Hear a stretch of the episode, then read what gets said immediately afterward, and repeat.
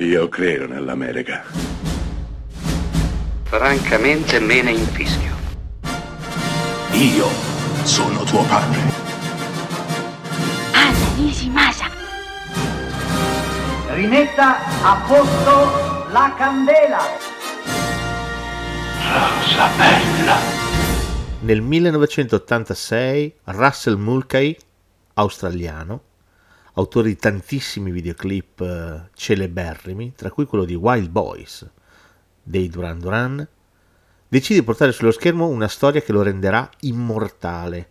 Immortale lui, immortali i protagonisti, diventerà uno dei film più amati degli anni Ottanta.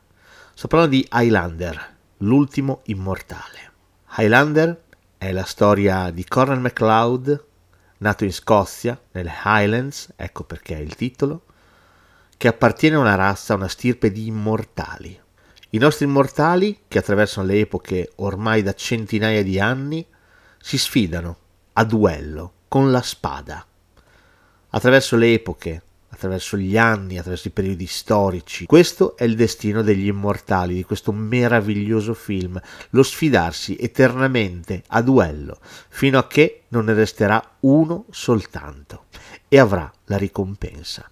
Russell Mulcahy di- dirige un film visionario, spettacolare, bellissimo, a metà strada, distonico, tra la meraviglia della Scozia, dei Highlands scozzesi da una parte, quindi la tradizione, la storia, dall'altra la modernità degli anni Ottanta, dello yuppismo, delle luci al neon, di New York, della musica pulsante e tonitruante dei Queen. Lo stesso film è diviso a metà, da una parte la musica classica, sinfonica, avvolgente di Michael Kamen a raccontare la tradizione, dall'altra la musica tonitruante dei Queen, il gruppo glam rock più in voga di quel periodo.